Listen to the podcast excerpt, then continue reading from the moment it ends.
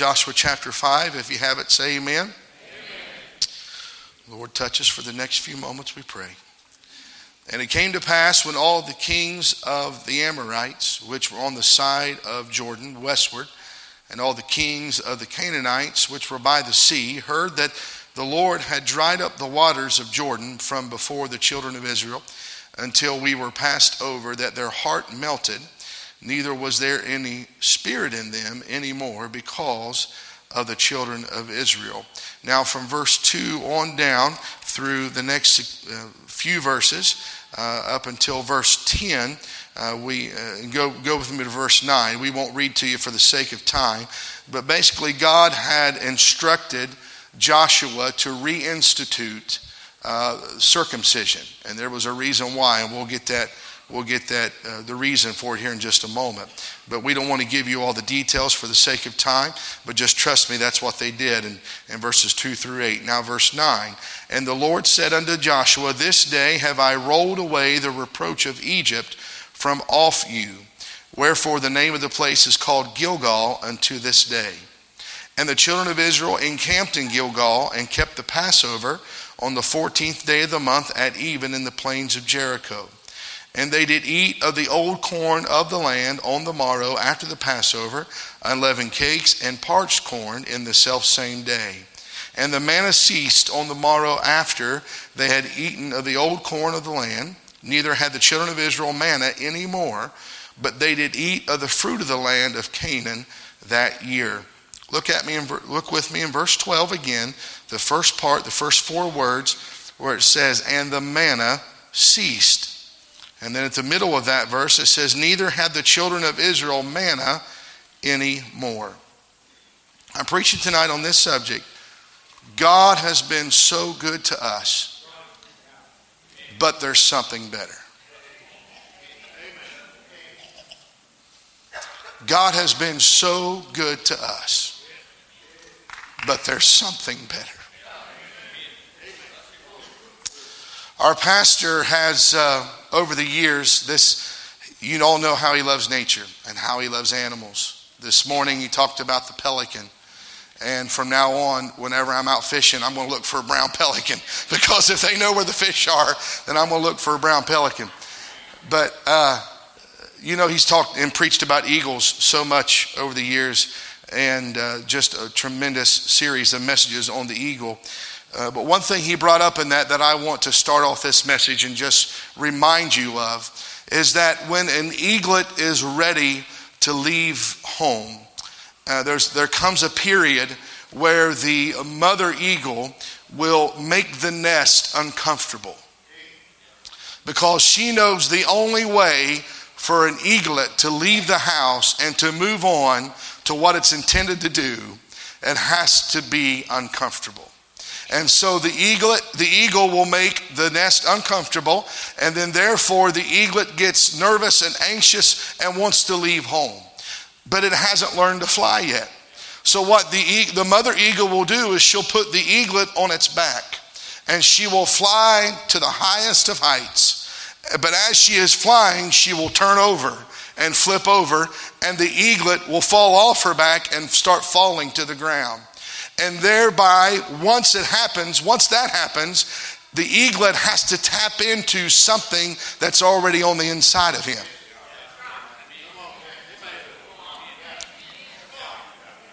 If he doesn't, he will fall to its death. But something on the inside is there, it just has to be motivated. And the only way for the eaglet to begin to fly, it has to first leave the house. And in order to leave the nest, it has to become uncomfortable. But thank God, once it reaches a height with its mother, the mother turns over, the eaglet begins to fall, and then it learns how to fly and begins to fly because there's something on the inside that's already been implanted in him, but it cannot know it until he's out on his own, until he's in a new place at a new level. And may I remind you tonight, folks, I think I'm preaching to some folks who they know that God's been good to them. God has been good to them. But may I remind you, you've been in the nest long enough You've been taken care of long enough. It's time for you to start flying with the eagles and stop walking around with the chickens. Amen. He's provided your every need. He's been good to you. And sometimes there's a danger in living in the goodness of God. Because when you live in the goodness of God so long, you don't want to go anywhere else. But may I remind you, the goodness of God is wonderful. The goodness of God is great, but it's not a place for us to stop. God has intended for us to fly and to get higher and to get to a new level. But listen tonight, you never will if you never understand that you've got wings, but you don't want to fly. And I'm preaching to people tonight. I know I'm preaching to people that you've got wings, but you just never learn how to fly. Listen, you can live somewhere long enough that you get used to your surroundings. You can get used to your comfort zone. And believe me, and I hate to, I hate to, I hate to feel, uh, it sounds so braggadocious, but please don't get me wrong in what I'm saying. We, we have something here that churches starve for and long for. I, I, hope they do. I believe they do. That's why we got people every week. They're wanting to move here. People from Tennessee, North Carolina, they're trying to find places to live around this area. Not for jobs, not for better employment. They want to come to Rubyville. Why does that happen? Because your pastors aren't satisfied with just being God being good to us. Because he's got something better for me. He's got something better for Pastor. He's got something better for you. Amen. But the problem is, we're addicted to virtual reality. And some of us have been walking in virtual reality for so long, we don't even know reality. You know what virtual reality is, don't you? My, my son, he got a VR headset for Christmas. And man, that thing is cool. In a matter of seconds, I can put on these goggles and I can be transported anywhere in the world, right from my living room. Forewarning watch where you walk. because a cliff might be your, your couch and you might run into a wall or something and you don't even know it. But they give you a warning on those virtual reality headsets. They tell you don't live in that world for too long.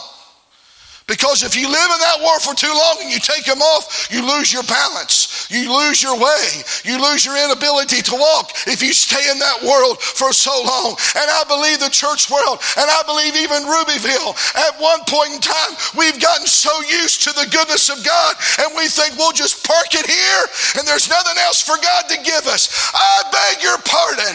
God's got something better. Hallelujah. So now the children of Israel are finally into the promised land and they get to Gilgal. That word Gilgal is, is found in verse 9 and it simply means to roll away. That's why he said, This day have I rolled away the reproach of Egypt off of you. Now we have to think about this just for a second before we get to the heart of the message. Now we have to understand how long were they uh, in the wilderness? 40 years. They were so now they're in a place, they're in a brand new place. They're actually with a whole new generation of people. The people that are now in the promised land weren't in Egypt. So if these people weren't in Egypt, why did God feel it necessary to remove the reproach of Egypt if none of these people were in there? Maybe a good question. Maybe you've never asked yourself that, but I asked myself that. This new generation of people was not in Egypt. So why did it matter? Here's why. Because even though they were distant from Egypt, Egypt's disgrace was still on them. That's what the word reproach means disgrace. And some of you know what it means to be distant from a sin that you've committed in your past, but the disgrace still follows you every single day. You know you're forgiven, you know you're set free, you know God has forgiven you, but yet the disgrace of Egypt follows you every day of your life. And these people that they, they weren't involved in, in, Egyptian slavery. They weren't in slavery. This is a whole new generation of people. But God said this disgrace has followed you because of your past. Your past has followed you ever since they left Egypt. And so, what I'm going to do is, I'm going to ask you to reinstitute two old methods to make sure that I can roll away the reproach and the disgrace that has followed you all these years. The first one I've mentioned to you was circumcision. There's a reason why. Circumcision was their sign or their mark that they were under a covenant.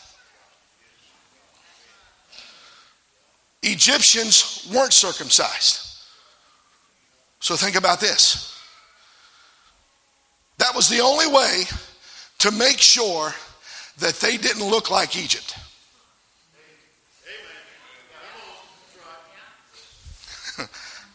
God had to take off of them what they had come out of. Their parents, their forefathers were circumcised, but they weren't. A whole new generation of people that looked like Egypt. And he said, I've called you out of that world and since I've called you out of that world, I'm going to mark you and I'm going to seal you under my covenant. Aren't you thankful tonight? Hallelujah. When He saved us, He saved us out of our past, He saved us out of our sin, and He marked us with His precious blood. And then He said, reinstitute Passover. And we all know what Passover is. I hope you understand. I, I don't have time to fill in. But you know what happens at Passover? The firstborn died. But God said, I will pass over the homes that were covered in the blood of the Lamb. So they had to be marked. They had to understand that they were separated, that they were away from Egypt, that Egypt was off of them. They had to be marked, but also they had to institute Passover because God wanted them always to remember the only reason why they're in the promised land is because a lamb had to die. Hallelujah. The only reason they're in this place is because a sacrifice was made. Amen. Can I remind you, we didn't get in this land of victory of anything we've done. No, the only reason why we're here and the reason why we celebrate his goodness is because a lamb had to die. Amen. And so now they're there. Now they're in Gilgal. And now God says, I want you to institute Passover. I want you to institute circumcision. So they did those things. So now they're there. They're in their promised land. And look what happens. One sign that you know that you've reached the promise of God, God stops your miracle. God stops his goodness. You say, where do you get that? Verse 12. What did I tell you to pay attention to? And the manna ceased. What was the manna? That's what it was. The word manna in the Hebrew is what is it? We all know what manna was. It was the miracle meal. God sent it every day for 40 years, along with quail. He sent them food every day in the wilderness. They didn't know what it was, they tried to figure it out. They described what it tasted like. But what was it? It was God's provision. It was necessary in the wilderness. But they're not in the wilderness anymore. God was good to them, but He had something better.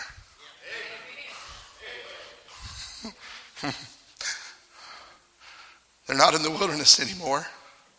He had something better for them. There was a new group of people. They were now in a new place. God's promise was fulfilled, and now He's given them new provisions. Listen, God wants to take you to a new level. And sometimes when you get to that new level of victory, some things in your life have to stop.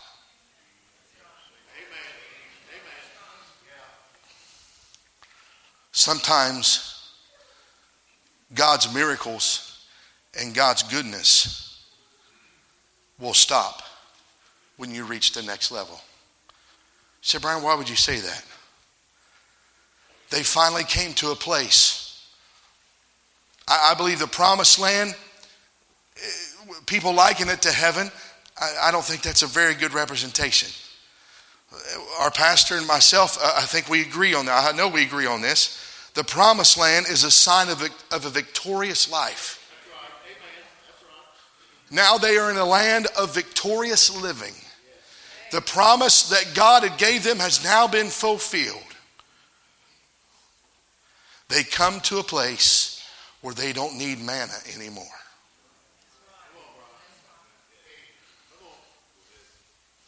They got comfortable living in the goodness of God. But now they're in a place where they don't need that anymore. God was good to them, but He had something better. Now, some of you are looking at me like, how can you preach something like this? I ain't done yet.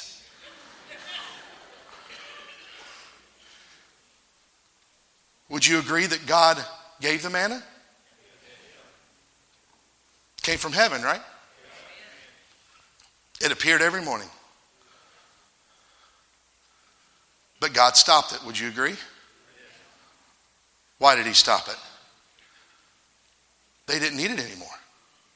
Why didn't they need it anymore? They were in a land flowing with milk and honey. That's what I'm trying to tell you. Man is great. Manna is good. It provided everything they needed for 40 years. But they're not in the wilderness anymore. They're in a land flowing with milk and honey. It would have been crazy for God to continue to give them manna when they had steak to eat every day. God does not want you eating wilderness food in the promised land. Manna is good. And I'm telling you what, fast food is great. It's good. It'll get you by. But I don't care what young people think. A home cooked meal from my mama will beat any McDonald's or Wendy's any day of the week. It'll supply my need. Wendy's single with ketchup only, thank you very much, will supply my need. But there ain't nothing better. When I'm at my mama's house, I don't need Wendy's anymore. You understand what I'm saying? I've got a fridge full of home cooked food. Why would I go to Wendy's when I've got a land flowing with milk and honey. What I'm trying to tell you is, folks, uh, God did not intend for you to stay in the wilderness. You're in the promised land. Thank God, eat of the land of the milk and honey. Hallelujah. God changed their desire by changing their diet. He got rid of what was comfortable and said, Now I'm going to change what you're eating. And some of you, it's not that you don't need to eat, you just need to change what you're eating. Some of you have been living off manna, and it's time for you to start eating the milk and honey. Do you realize you all are a hard group to pastor? And I say that with all kindness. Here's what I mean by that it's difficult because we have a wide array of people that live in different spiritual levels. But the danger is this the danger is some of you can think that you can get to a certain level and that's as far as you're going to go. When some of you are down here thinking, you know what? I, fill, I, I fill a pew, I give in the offering, I come when church doors are open, and that's good enough.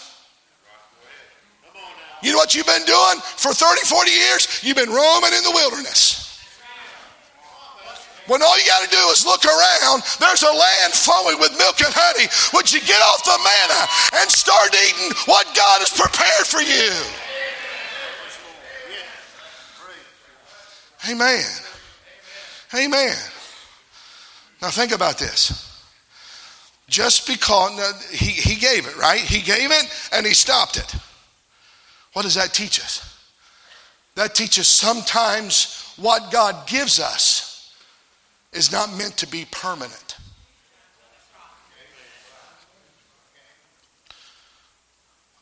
Pastor said it in the past, and it bears repeating. There's some churches we've been to over the years that God sent them a gully washer 20 years ago.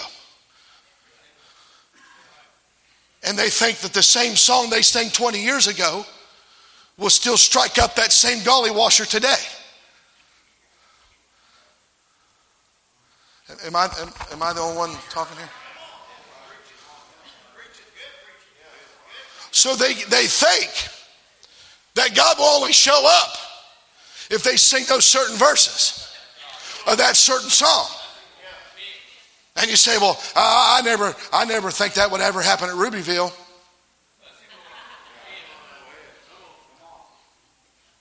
You can watch out. Some of you think that the only time God shows us when King Jesus is saying. But I got news for you. He shows up when we sing, Do you know how it feels? He shows up when we sing the goodness of God. He shows up when we hear speak the name of Jesus. I'm telling you, he shows up a lot of different times. Why? Because what he sends is not meant to be permanent. It's just a temporary, well, it's just a temporary thing that he sends us to get us to the next level. Amen. He supplied them the manna. I got to hurry up. He supplied them the manna supernaturally but he stopped it.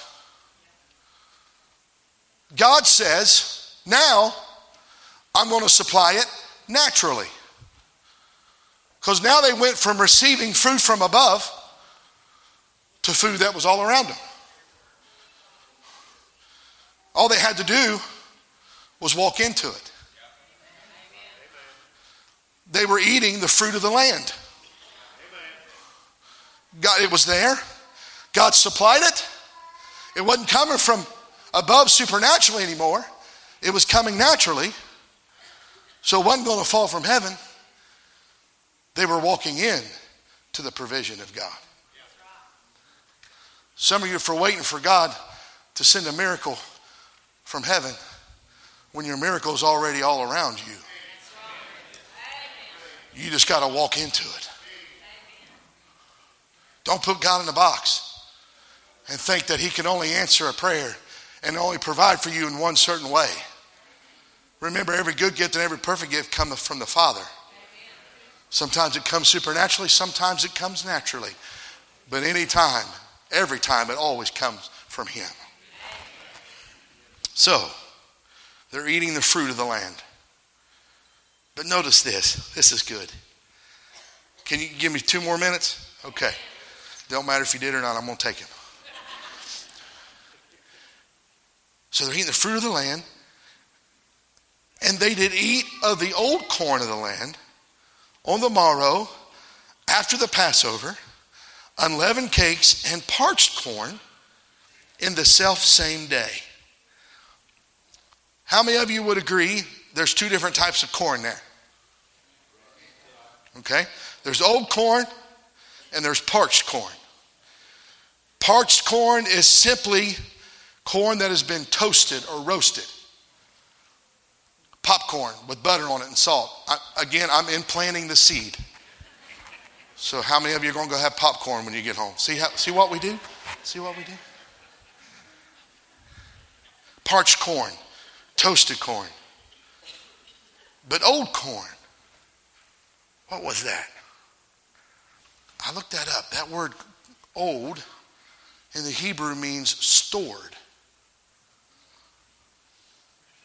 Now that opened up a whole different view. I thought, oh, they just eat the old corn of the land. That means they just went around and got the corn off the ground or whatever. But there's, that's a whole different meaning. It says they the stored corn and they ate the parched corn, which means it had been toasted, roasted, meaning it had been prepared. And that means the stored corn, the old corn, and the parched corn, that meant it had to be prepared and stored by somebody else.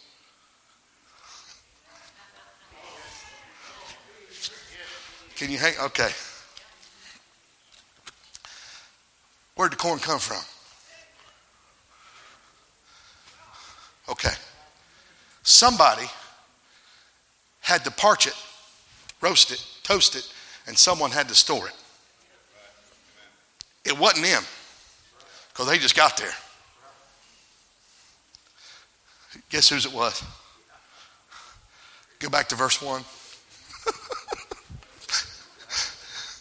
There's two groups of people mentioned the Amorites and the Canaanites. Guess who they were? They were the enemy.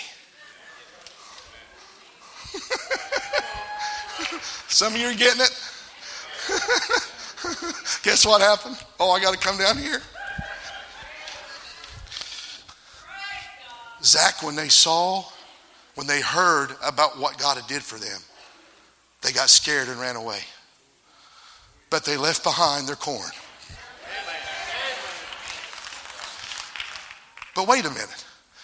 Is not this the promised land? Is not this the land that God said was theirs in the first place? So that was their corn. That was Israel's corn. So that means the enemy came in and took what wasn't theirs. So that means when the children of Israel got into the promised land, they began eating the old corn, the stored corn, and the parched corn. You say, Brian, that's great. They were eating corn. Oh, what you don't understand is this they took back what the enemy had taken from them. Woo! Hallelujah. When they got to the promised land, God said, I'm stopping the manna because you've reached a new level. You've reached a new place of victory. And guess what I'm going to do? Because of the promise, I'm going to give back everything the devil took from you. Amen. Ah, woo, aren't you glad tonight? And thankful. Thank God that the enemy has nothing. Thank God when God says we can have it. Amen. Amen. Amen. Hallelujah. It's a long way up here. So, what I'm trying to tell you is tonight, God's been so good to us. But it's time to get off the manna. It's time to live in the land of milk and honey. It's time to live off of what the enemy has taken from you it wasn't his in the first place. So enjoy the spoils of the enemy. Enjoy what's rightfully yours. You say, Brian, how do I get there? How do I get there? Just inherit and walk into this land of promise. It's there for you, but let me remind you once you get there, the manna has to cease. You can't go back there anymore because if you still eat and snack on it, the tendency is I want to go back there. But I'm telling you what, folks, there's a place of victory you can get that once you taste of what God's preparing for you in the promised land, you'll think, why did I ever eat that manna? Now, here it is. It's simple.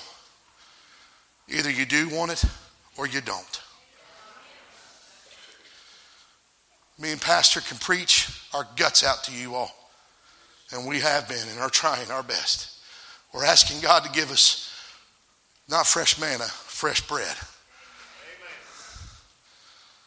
to give to you. But it's not enough for your pastors to get to a new place. You've got to come along with us.